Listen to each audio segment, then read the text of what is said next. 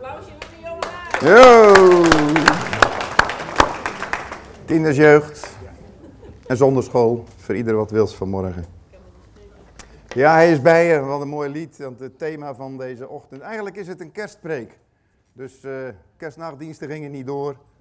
Maar kerst is wel zo belangrijk dat we daar aandacht aan moeten geven. En hij is bij je. Het thema is eh, nooit meer alleen. Nooit meer alleen. Kerst betekent nooit meer alleen. En eh, we gaan de boodschap uit de Bijbel horen, maar we gaan eerst luisteren naar wat nooit meer alleen betekent voor iemand in de praktijk. Dini, ik wil jou vragen om eh, wat te delen uit je eigen leven.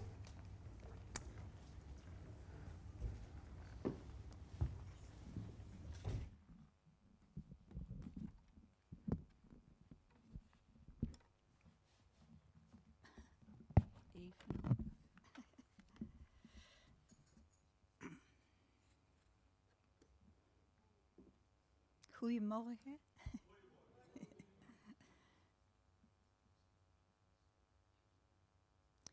Het is bijna 25 jaar geleden dat mijn man gestorven is. 25 jaar. Ik weet wat alleen zijn is. Maar God heeft het omgekeerd van een rouwklacht naar een vreugdedans. Ik ben eenzaam, want ik mis mijn man, maar nooit meer alleen. Ik lees Psalm 16 voor.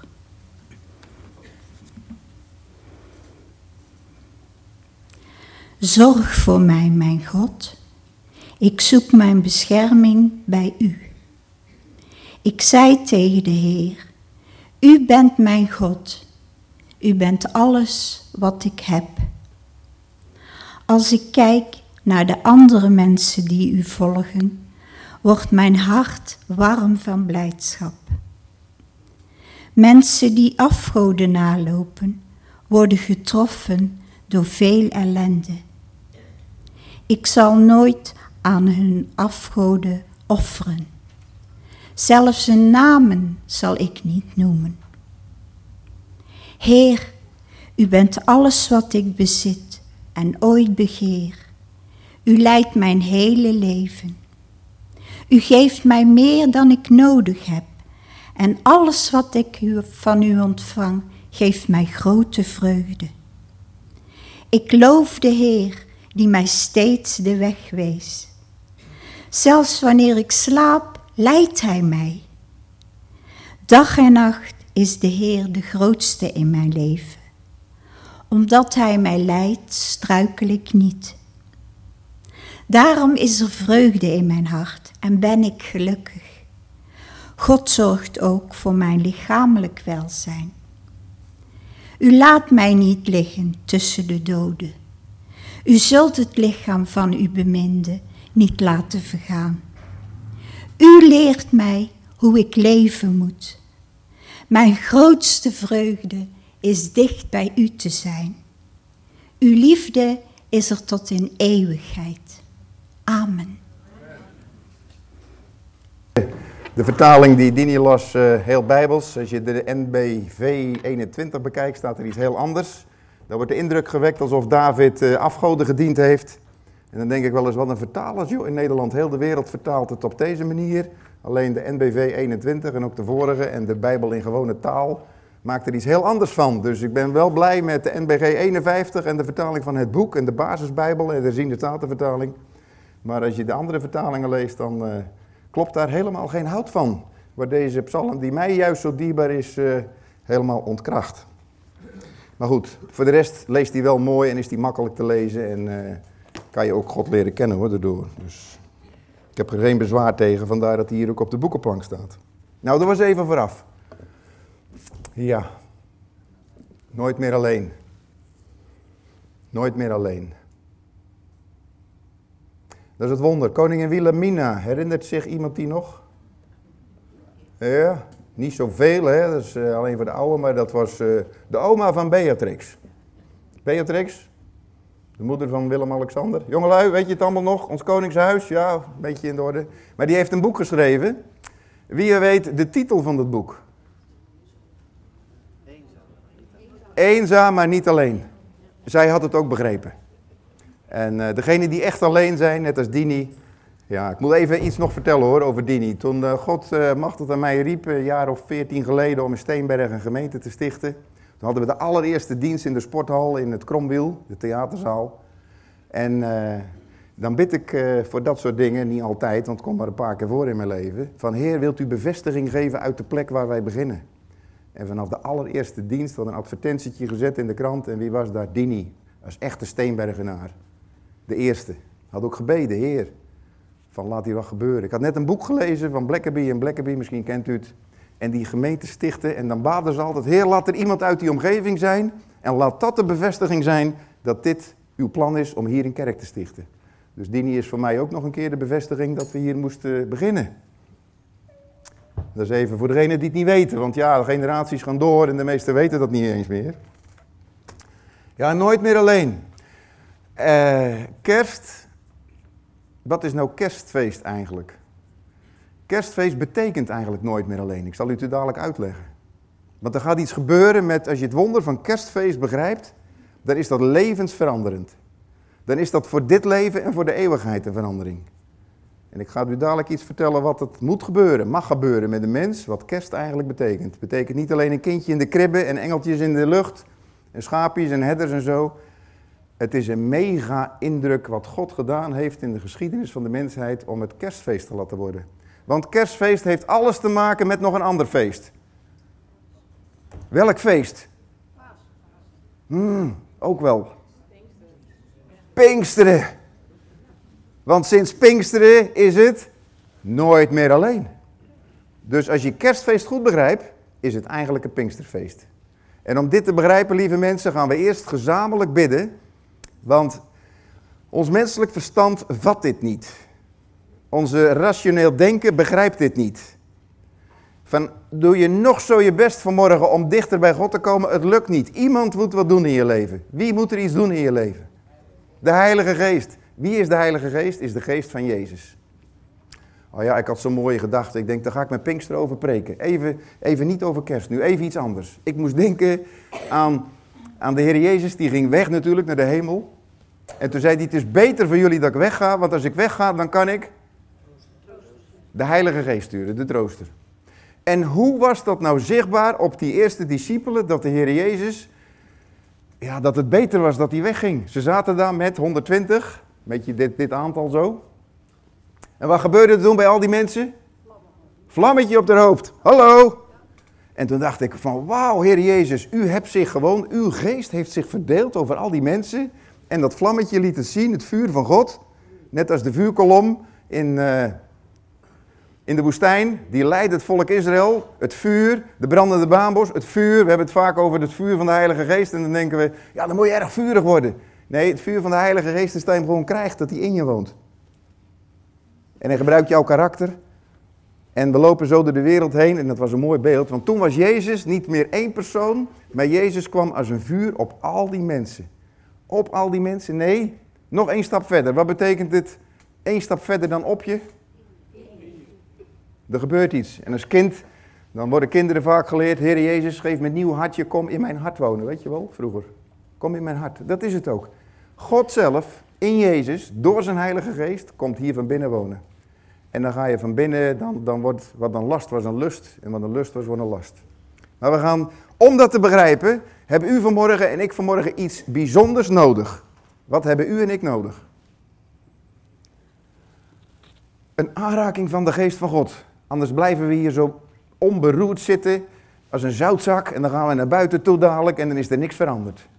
Er moet vanmorgen iets bij u en bij mij veranderen. Het is het begin van een nieuw jaar. Als we volgend jaar hier mogen zitten bij Leven en Welzijn, moet er iets veranderd zijn in ons leven. Toch? Als je je zaadje in de grond stopt en het is eh, zo hoog dit jaar en het blijft het hele jaar zo hoog, zijn er boeren van... Nee, er zijn geen boeren vandaag in de gemeente, maar als het over zes maanden nog zo hoog is Het, het, is de bedoeling dat graan groeit, dat zo hoog wordt en dat er allemaal komen en, en zaadjes in komen. In uw en mijn leven ook. Stilstand in het bedrijfsleven is achteruitgang, dat weten we. In het geloofsleven stilstand is nog eens zeggen? Oh, ik hoor, ik hoor iets minder enthousiasme eigenlijk. In het bedrijfsleven stilstand is achteruitgang. Maar in het geloofsleven, uh, stilstand is uh, misschien wel lekker. Misschien hoef ik me niet zo lekker op de bank zitten thuis. Fijn hè, internet. Maar als je, als je geloofsleven internet is, ben je beklagenswaardig. Stilstand is achteruitgang. We gaan eerst bidden daarom dat die geest van God mijn lippen zalft, uw hart aanraakt. Vader, in de hemel, in de naam van de Heer Jezus, uw Zoon, onze redder, onze verlosser, bidden we u dat uw Heilige Geest ons in beroering brengt. Niet stiller zitten. Dat er rimpels op dat water komen, wat vlak is misschien. Dat wat achteruit aan het gaan is, omgekeerd wordt. Dat wat dood is tot leven gebracht wordt. Dat wat saai is, enthousiast wordt. Heer, zegen ons zo in het spreken en in het luisteren. Heer, overschaduw ons met uw Heilige Geest in Jezus' naam. Amen.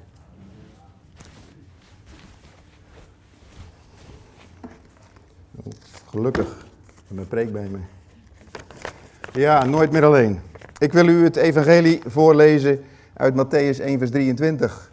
De kerstboodschap. Zie de maat zal zwanger worden en een zoon baren en men zal hem de naam Immanuel geven. Hetgeen betekent God met ons. Kerst betekent niet meer alleen.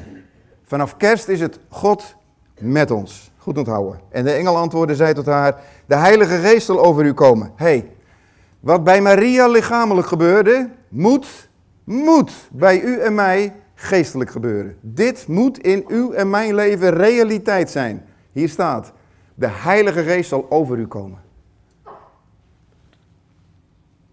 En de kracht van de Allerhoogste zal u overschaduwen. Wat er in uw en mijn leven moet gebeuren, en liefst iedere dag, iedere week, ieder jaar, maar in ieder geval eenmalig, dat de Heilige Geest u overschaduwt. Er staat bij de schepping in Genesis, de geest, ja, de, ja toch even weer zeggen hoor, de BGT die zegt het woei. Er was een hevige wind over het water, Genesis 1 vers 3. Dat is de BGT. Prima voor jonggelovigen, de rest is wel goed, maar de wind woei, nee. De geest van God zweefde over de water. Eigenlijk staat er beta bara. Er zit baren in. De Heilige Geest baarde, broedde. Zoals een, zoals een hen een ei uitbroedt. Zo broedde de Heilige Geest leven uit over de wereld. En God die sprak en er waren bergen. God sprak en er was leven. Dat is wat God doet. Wat is wat de Heilige Geest doet. Hij baart leven. Hij baarde leven bij Maria. Had hij helemaal geen zaadcel en eicel voor nodig. God schiep gewoon zijn zoon in het lichaam van Maria. En wat gaat God doen bij u en mij? Dat heet opnieuw geboren worden, is de Heilige Geest ontvangen. De Heilige Geest komt over je, die gaat je overschaduwen en het Heilige wat verwekt wordt, wordt zoon van God, dochter van God genoemd. Dus wat er gebeurt als de Heilige Geest in je komt, dan wordt er iemand hier geboren. Die zit in een huidje, in een lichaampje van Ad van de Wiel, maar daar woont iemand anders in, maar dat is een nieuwe schepping en in u ook. Als u dat wonder meegemaakt hebt, komt de Zoon van God, komt in u wonen. Dat is kerst. De Heilige Geest gaat je overschaduwen. Met Pinksteren doet hij dat in uitvoering brengen. Maar dit is wat moet gebeuren. Er moet een zoon, een dochter Gods geboren worden. En voor mij, toen ik net tot geloof kwam, 2 Korinthe 5 vers 17 staat er niet op. Zo is dan wie in Christus is, een nieuwe schepping. Het oude is voorbij gegaan, het nieuwe is gekomen. Ik hoop dat u dat kent in uw leven. En ik was een christelijke jongen en ik was niet aan de drugs en, niet, en ik vloekte niet en ik dronk niet. Maar alles van binnen werd nieuw. Zittend in de kerk kan je compleet opnieuw geboren worden. En als je leven afgegleden is of je leidt in zonde, dan zeker, dan zie je het aan de buitenkant nog meer. Maar oh, het nieuwe is gekomen. Dat is als die geest van God leven brengt in je hart. En Lucas 2, vers 10 zeggen die engelen: Wees niet bang, zei die engel, want ik breng u het mooiste nieuws dat u ooit hebt gehoord. Het is groot nieuws. Het mooiste nieuws. Ik heb van die kaartjes. Hoe begin je nou over het evangelie te vertellen? Als je er geen hebt, krijg je er dadelijk. Hoe begin je nou? Nou, je zou kunnen zeggen, meneer, mevrouw, fijn dat u even hier de koffiemachine komt repareren. Maar heb u wel eens gehoord van het allermooiste nieuws wat u ooit hebt kunnen horen? Misschien heb je het nog niet gehoord. Maak de mensen jaloers op het, hier zegt de engel, het allermooiste, het mooiste nieuws dat u ooit hebt gehoord. Het is groot nieuws. Heb u dat al gehoord? Nee, ik heb gehoord dat er weer zoveel besmettingen zijn. Ik heb zoveel gehoord dat Poetin weer aan het rommelen is in Oekraïne. Daar hebben we van gehoord. Maar het allermooiste nieuws, dat mensen ooit, daar gaat het toch over. En laten we uitkijken als christenen, dat niet het waardeloosste nieuws over dreigingen en angst. Ik hoor zoveel christenen angst prediken. Oh, kijk uit, we moeten wachten zijn, we moeten waakzaam zijn. Oeh, kijk uit, wat gaat er gebeuren? hey, het allermooiste nieuws voor de wereld is dat Jezus mens geworden is. Het is kerstfeest geworden. Laten we het daar alsjeblieft het hele jaar over hebben. En zodra iets anders meer op onze lippen is of op onze app en, en filmpjes en dingetjes dan Jezus, zijn we niet goed bezig. Dan laten we de wereld en zijn zorgen en belastingen en angsten en weet ik allemaal wat ons overweldigen. En de engel zegt, wees niet bang. Ik heb het allermooiste nieuws. Zegt hij dat? Wees niet bang. Ik zie zoveel christenen die, die in angst en oeh, oeh, oeh. Moet je voorzichtig zijn, tuurlijk, je moet niet gek zijn, je moet je verstand gebruiken. Maar angst is uit de boze. Ja, vandaag is in Bethlehem de redder geboren, Christus de Heer. Deuteronomium 31 vers 6. Wat staat er?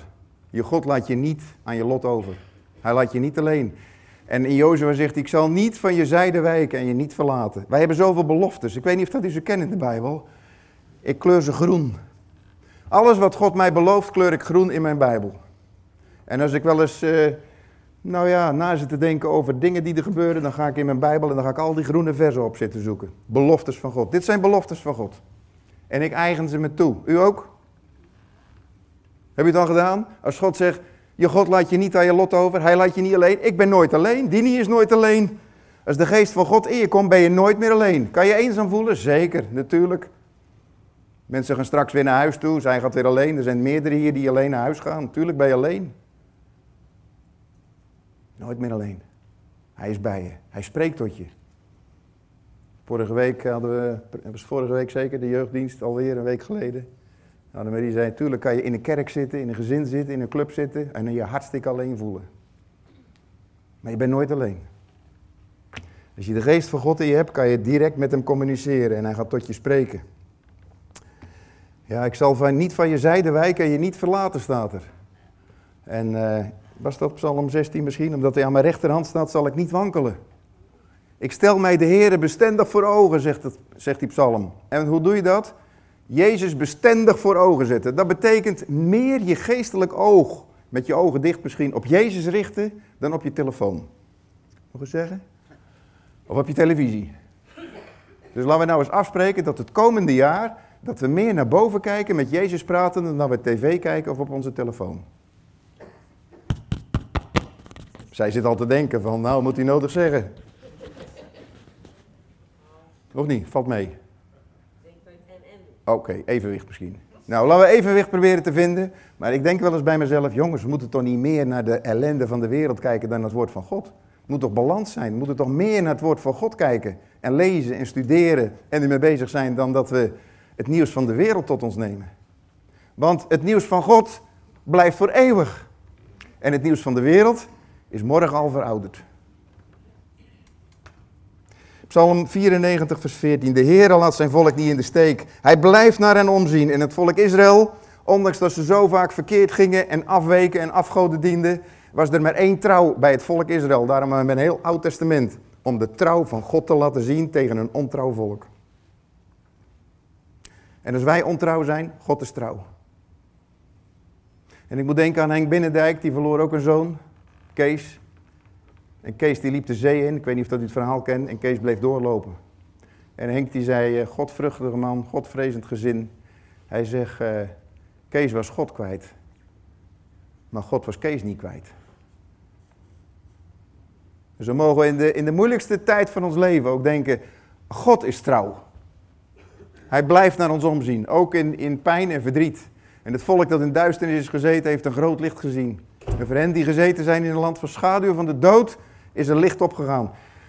Ik denk wel eens, ik woon in dat land. Een volk dat in duisternis gezeten is. Zou dat Nederland kunnen zijn, zag je zo?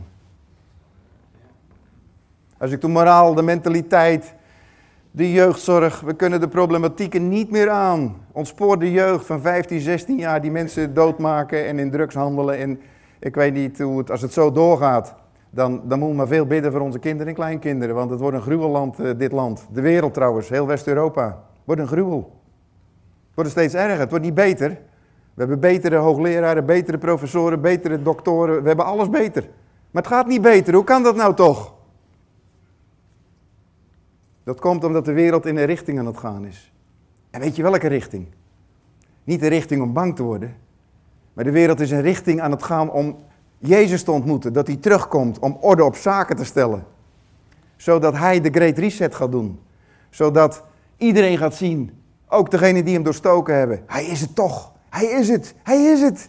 En dan zal het heel makkelijk zijn. Alle die de naam van de Heer aanroepen zullen dan behouden worden. Wij moeten nog een strijd leveren, maar op dat moment dat hij terugkomt, iedereen die tot erkenning van de waarheid komt, hij is het. Die zal behouden zijn. En ik moet wel eens denken aan die twee voorbeelden. Eén, voorbeeld van Benna Hofstede, sommigen kennen ze. Eén, een, ze is nu 82, maar die heeft de getuigenis van haar moeder. Dat die getuigde tegen een nicht of tegen een tante. En die lag in de hospice. En die moest niks van het evangelie hebben, helemaal niks. En ze ligt op het sterfbed en er in zo'n katholiek hospice was het. Er was zo'n kruisje boven de deur. En ze moest niks van het geloof hebben. En op het moment dat ze aan het sterven ging, kwam ze overeind in het bed. Ze keek met een glunder naar dat kruis. En ze zegt, het is toch waar! Last minute. En Philip, hij is er niet, Philip van Ekeren. Hele goede vriend, die lag ook op sterven in een ziekenhuis. En Philip had nog een mooie bijbeltekst op een briefje geschreven en hem gegeven. En die vriend die zei, ik moet er niks van hebben, ik ben er helemaal klaar mee. Hij gooit dat in een hoek van, van het zaaltje van de hospice. En een dag later sterft hij. En bij de begrafenis komt de zoon van, uh, van die vriend van Philip naar Philip toe. Hij zegt, uh, joh, toen mijn vader gevonden werd, toen hij dood was, had hij dit briefje, deze tekst, had hij zo, zo lag hij in bed. Wat God doet op die laatste seconde geeft mij altijd hoop. We zongen een lied dat God gerechtvaardig is. God is liefde, genadig, en, maar ook rechtvaardig. Twee kanten rechtvaardig. In het behoud en in het oordeel zal hij rechtvaardig zijn. Ja, Psalm 68, vers 6. Er staat God die eenzame in een huisgezin doet wonen. Toen zei de Heer tegen zijn diener, ga naar de wegen en paden buiten de stad en zeg de mensen erheen te komen. Mijn huis moet vol worden. Dit is het doel van God. God wil een gezin. God wil een familie. Dat zegt de Bijbel overduidelijk. God wil een gezin. En de kerk is ook een gezin. En weet je wat er in een gezin is? Voor degenen die in een gezin opgegroeid zijn. Ik weet niet hoe het bij jullie is en was, maar er is wel eens wat. Bij ons wel. Mag ik het verklappen, Annemarie? Welke van die dingen ga je... Welke van al... Nou, ik weet dat, uh, laat ik maar zeggen, geen namen noemen, maar twee van onze kinderen zaten wel eens aan tafel te mokken en zo. En er liep er één boos, boem, voet het naar boven toe. En dan wist ik één ding, we zijn gezin, morgen zitten we weer aan tafel bij elkaar. En oh, wat geeft dat mij een, een troost dat we gezin zijn. En ook in een kerk mag best, wacht, je hoeft het toch niet allemaal eens te zijn met elkaar. Kom nou. Maar we zijn wel gezin. En veel mensen beseffen niet meer wat God bedoeld heeft met gezin. Om elkaar te scherpen. Om elkaar te dienen, lief te hebben. Maar ook om elkaar te scherpen. Zoals men ijzer scherpt met ijzer scherpt, zegt de Bijbel. Zo scherpt de ene mens de andere. Laat je scherpen in de gemeente. Laten ze op je tenen gaan staan. Leer vergeven.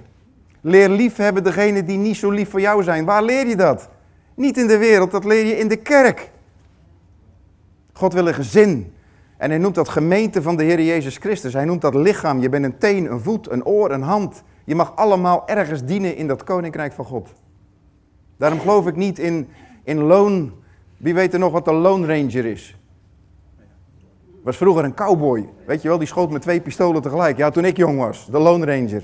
En dat deed hij niet in een groep, maar dat deed hij altijd in zijn eentje. En dan denk ik, hoeveel christenen denken dat ze Lone Ranger zijn? Ik zit thuis op de bank kerk te zijn. Nee, alle luisteraars, ik zegen jullie met thuis kijken. Kom volgende week, kom vanavond. Maar thuis ben je geen lichaam van Christus. En dan zeggen ze, ja, maar ik hoor wel bij dat grote lichaam met een grote L, de K met een grote K. Nou, ik lees dat nergens in de Bijbel. Dat christenen gewoon thuis zitten op hun hockey in mijn eindje stiekem te geloven. Nee, wij hebben een lichaam nodig, een gezin. Daar, zo spreekt God over zijn, zijn gelovigen, zijn volgelingen. God wil een gezin. Hij zegt, mijn huis moet vol worden en dat is niet thuis op de bank. Nee, zijn huis is waar het lichaam vergaderd is. En wij worstelen wel eens met een tekst in de Bijbel. Waar het lichaam is, zijn ook de gieren. Kent iemand die tekst? Waar het dode lichaam is, zijn ook de gieren. Ik weet niet precies wat het betekent, maar ik, ik moet ergens denken, als het lichaam van Christus doodraakt, of jij raakt dood, dan komen de gieren. Ja, een beetje theologisch verantwoord. Dus de gieren die vreten het op. Dus zorg dat je in leven blijft. Zorg dat je voedsel krijgt. Zorg dat je in het lichaam blijft. Zorg dat je getraind wordt. Getoetst wordt. Als je naar de fitness gaat, heb ik me laten vertellen, want ik weet niet hoe dat werkt daar. Maar... Dan worden je spieren ingespannen en je moet je best doen en dan groeien je spieren en dat is goed voor je. En vanmorgen leerde ik ook nog van iemand, van Rachel, die zegt, ja maar spieren wegen meer als gewoon vlees. Dus dan je, neem je wel toe in gewicht. Dus voor degenen die wat zwaarder worden, denk maar dat spieren zijn dan. Maar God zegt, mijn huis moet vol worden. En daarom zegt hij ook, ga naar de heggen en de steggen en nodig mensen uit. Nodig mensen uit. Jos die deed een oproep voor de Alpha-cursus. Lieve mensen, het is toch onmogelijk dat we niet in de wereld één mens kennen die God nog niet kent. Waarschijnlijk kennen we er meer. Maar laten we nou voor die ene gaan bidden. En die ene misschien vragen van, joh, leuk, maar we hebben iets in de kerk zo. Lekker eten erbij, drie gangen diner. Je hebt nog nooit zo lekker gegeten als hier. Misschien. Maar het is lekker eten, het is drie gangen. En laat je verwennen en laat in 12, 13 avonden een keer neutraal zeggen van hoe kan ik God leren kennen? Wie is God? Wat betekent het christendom? Het moet toch mogelijk zijn dat, dat we in een jaar tijd één mens misschien meebrengen een keer. Als we allemaal één mens in een jaar tijd meebrengen. Eén. Op een heel jaar. Moeten we volgend jaar twee diensten, misschien nu ook al wel twee diensten, drie diensten gaan draaien. Denk eens over na. Breng eens één mens in een jaar mee. Handelingen 2, vers 42. Dat ging over de eerste gemeente. Ze bleven trouw aan wat de apostelen leerden en gingen als een grote familie met elkaar om. Ze kwamen vaak samen voor de maaltijd. En voor de heren van de heren en voor gebed. Avondmaal vieren we vandaag ook. We sluiten straks de dienst eerst af. En als de livestream over is, dan gaan wij hier avondmaal vieren. En ik nodig u thuis uit om thuis dat avondmaal met ons te vieren. Er staat iedereen was vol ontzag voor de wonderen en tekenen die de apostelen deden. De gelovigen deelden ook alles met elkaar. Laten we daar nou ook eens mee gaan beginnen. Dus laten we ons eens voornemen te zeggen tegen iedereen die we straks bij de koffie tegenkomen. Joh, mijn huis is jouw huis hè. Kom maar slapen hoor, als dat een keer eh, nodig is. Uh, uh, mijn auto is jouw auto. Nee, anderen zeggen nee, jouw auto is mijn auto. Dat klinkt beter natuurlijk. Maar ze deelden, die mensen deelden alles met elkaar. Laten we nou eens dit jaar afspreken dat we één dingetje gaan delen met iemand die het niet heeft. Ze deelden alles. 1 Johannes 4, vers 16. We hebben de liefde van God leren kennen, daarom vertrouwen wij op die liefde die God voor ons heeft. God is liefde, wie blijft lief hebben, blijft één met God. En uh, ja, volgende vers. Gaat over de liefde. We hebben de liefde van God leren kennen. En hoe leren we de liefde van God kennen? Ik zal u nog een voorbeeld geven uit mijn leven. Wij waren net een jaar getrouwd, toen hebben we een reisje gemaakt, wilden emigreren naar Zuid-Afrika. Dat lukte uiteindelijk niet, maar toen hebben we een oude Volkswagenbus gekocht en zijn we door Europa gaan rijden. Een paar maanden. En uh, toen kwamen we door in Napels. Op de terugweg. Zo Griekenland, Joegoslavië, zo zo'n rondje, kan je je voorstellen. En in Napels, daar zag ik een man. Oh ja, in Napels was het ook zo. Machtig dat van dat mooie lange blonde haar tot uh, heel erg laag. En dan kwamen er van die Italianen gewoon aan de andere... Ik liep zo en dan kwam er de Italiaan aan de andere kant lopen. Die ging zo lopen. Toen al. 46 jaar geleden. Dus uh, kijk uit als je naar Italië gaat. Maar ik zag daar ook op een gegeven moment een lantaarnpaal. Aan die lantaarnpaal hing een vuilnisbak. En er stond een man in die vuilnisbak zo met zijn hand. En, en, die, zat zo te eten uit die vuilnisband. En die man die stonk, joh. Op een afstand van twee meter ging ik over mijn nek. Zo walgde ik van die lucht. En toen ik walgde van die lucht, ging ik walgen van die man. En toen liep ik daar voorbij met een klein boogje. En toen keek ik terug en toen was het alsof de Heilige Geest zei: Jij walgt van die man? En daar ben ik voor het kruis gegaan. En dat is een gedachte die de Heilige Geest, denk ik, in me gaf. En ja, zo mogen we leren kijken in ons leven naar mensen waar we misschien van walgen. Waar we met een bocht omheen lopen dat de Heer Jezus Christus van die mens houdt. Nee, van, voor die mens gestorven is aan het kruis. Dat hij zijn leven gegeven heeft voor die mens. En dat we dan oog hebben, ook het komende jaar. We zijn bezig in projecten met zendelingen te steunen, maar ook in Roemenië. Laten we een hart mogen hebben. Vraag erom, Heer, God geef mij een bewogen hart. Een bewogen hart, als je dat niet van jezelf hebt, kan Hij dat je geven. Ik ben vrij nuchter en zakelijk van mezelf, maar ik heb gebeden, Heer, geef me een bewogen hart en Hij kan dat doen. Hij kan dat doen. Hij wil dat doen. Efeze 3, vers 18, dan zult ge samen met alle heiligen in staat zijn te vatten hoe groot de breedte, lengte, hoogte en diepte is en te kennen de liefde van Christus, die de kennis te boven gaat, opdat gij vervuld wordt tot alle volheid Gods. Hoe gaan we dat ontdekken, zegt de Bijbel? Samen met alle heiligen. En heilige betekent apart gezette voor de Heer Jezus Christus. Mensen die gekozen hebben, hun leven achtergelaten en zeggen, ik wil voor u leven. Dus het kan niet zijn dat je een, een loonranger christen bent en dit gaat ontdekken. Dit ontdek je niet in je uppie thuis. Wij hebben samen alle heiligen nodig in deze kerk en zelfs nog in andere kerken, wereldwijd. We mogen leren van andere christenen, maar God wil dat gezin. Samen met alle heiligen zijn we in staat. In mijn eentje kan ik dat niet. Ik moet bemoedigd worden ook door getuigenissen, wat jullie meemaken met God. Ik zeg wel eens, ik hoop nog dat die dag een keer komt, dat we zeggen, wat heeft God gezegd afgelopen week tegen je? Op zondagavond oefenen we dat. Wat heeft God gezegd de afgelopen week tegen je? Vertel het nou eens tegen elkaar. Laat God nou spreken en laat hem niet los. Laat hem geen rust totdat hij Jeruzalem stelt tot een lof op aarde. Colossens 1 vers 16. Want in hem zijn alle dingen geschapen die in de hemelen zijn en die op de aarde zijn. De zichtbare en de onzichtbare. Het zijn tronen, het zijn heerschappijen, het zijn overheden, het zijn machten. Alle dingen zijn door hem en tot hem geschapen.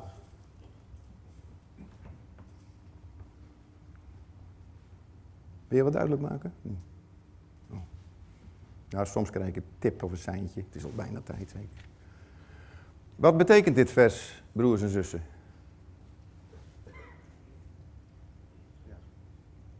Hm? Alles is van hem, in hem, tot hem. Wat zouden wij ons zorgen maken, toch? Als nou alles, maar dan ook alles in zijn hand is. Door hem is alles gemaakt. Iedere macht en iedere overheid. Ja, maar ik snap dat niet, want Poetin en die Rutte, alles is in zijn hand. En alles moet meewerken in zijn grote plan. Wat een rust geeft dat vers voor mij in ieder geval. Zijn door hem en tot hem gemaakt. Weet je, alle dingen die voeren naar iets toe, dat voelt iedere christen. Al 2000 jaar leven we in de eindtijd. En iedere keer voelden christenen van nu is het, nu is het, nu is het. En wij voelen dat zeker in het einde van de eindtijd. Maar het is geschapen zodat hij dadelijk eer krijgt. Als die terugkomt met macht en majesteit, dan zullen we allemaal zeggen, wauw. Gaat om hem, om de Heer Jezus Christus. Nog, uh, ben bijna rond. Romeinen 12 vers 10. Houd veel van elkaar als broeders en zusters en laat elkaar uw waardering blijken. Wees niet egoïstisch en probeer niet de eer naar u toe te trekken of een ander te bedriegen. Maar wees nederig en sla een ander hoger aan dan uzelf. Heb respect voor elkaar. Nou ziet u allemaal uh, mooie sterren, hè? Ziet u dat? En er staan woorden op. Heb u dat ook gezien? Nou, dit is de quiz voor vandaag. Hoeveel van die woorden hebben u herkend in de preek? Mag u straks even onder de koffie gaan kijken. Welke woorden hebben u herkend en hoe gaat u het toepassen? Dus eh, briefjes inleveren na de dienst bij mij. Er is een prijs aan verbonden. Troostprijs. Dus laat elkaar uw waardering blijken. Laten we daar eens mee beginnen. Dus, uh, wie gaan we straks waarderen na deze dienst? De koffieploeg. Noem er nog eens een. De zonderschool. Medewerkers. De, die daar, de muzikanten. De techniek. De schoonmaak. De stoelenzetters. Nee, ik moet het niet hebben, want dan krijg ik het boven niet. Hè? Dus, uh... Ja. De? Elkaar waarderen. Dus we gaan straks afsluiten met avondmaal en na het avondmaal. Dan ga je niet iemand huggen, omhelzen. Dan ga je hem een, een dingetje geven en dan ga je iets tegen hem zeggen. En dan ga je doen tegen iemand die je normaal niet gelijk spreekt. Dus niet naar je vrienden waar je altijd bij zit. Maar je gaat naar iemand toe die je eigenlijk nooit spreekt. En dan ga je zeggen, hé hey joh, ik waardeer jou. Of je gaat zeggen, joh, wat zit je haar mooi. Wanneer ga je het af laten maken bij de kapper? Weet je wel? Dus je gaat iets positiefs zeggen. Je gaat iets positiefs zeggen. Oké? Sla de ander hoger dan dan uzelf. Heb respect voor elkaar. Dat is eh, de laatste op één na. En hoe werkt dat? Nou, als jij nou een vaxer bent, dan ga je de antivaxers waarderen. Dat je zegt, ik denk dat er best veel waarheid in jouw antivax eh, mentaliteit zit. Als je een antivaxer eh, bent, dan ga je naar een vaxer toe en dan zeg je, nou, zou best eens kunnen dat dat prikje misschien toch wel ergens, eh, misschien eh, vroeg of laat, eh, blijkt ergens goed voor te zijn. Nou, dat is respect voor elkaar hebben. En ik ben het eens dat ik het helemaal niet eens ben met jou. Zijn we het erover eens? We zijn het erover eens dat we het niet eens zijn. Hé, broeder, ik zegen jou, zuster, met jouw complotdenken, vaxgedrag, antivaxgedrag. En dat is de gemeente van Christus. Weet u, dat is een ernstige boodschap. Weet u dat er talloze evangelische kerken op dit moment aan het splitsen zijn? Over dit fenomeen. En dan denk ik wel eens, ik heb twee, nou ja, ik zal niet zeggen wie, maar eh, mensen die eh, ongelovig zijn en die elkaar te vuur en te zwaard bestrijden op dit punt. En dan heb ik ook gelovigen die over hetzelfde punt elkaar ook te vuur en te zwaard bestrijden. En dan denk ik, als gelovigen nou die strijd hebben en de ongelovigen hebben het niks met hem te maken. Dan heb het gewoon met onze, weet ik veel, eh, verstand te maken. Maar niks met God. Dus als je christen bent en je gaat elkaar te vuur en te zwaard bestrijden, met de Bijbel erbij en teksten, weet ik één ding, dat het niks met God te maken heeft. Mijn mening hoor, dit is een mening. Weet je wel, ook een tv, dit is mijn mening. Het is geen theologie, het is mening. Ik wil afsluiten met Marcus 1 vers 8.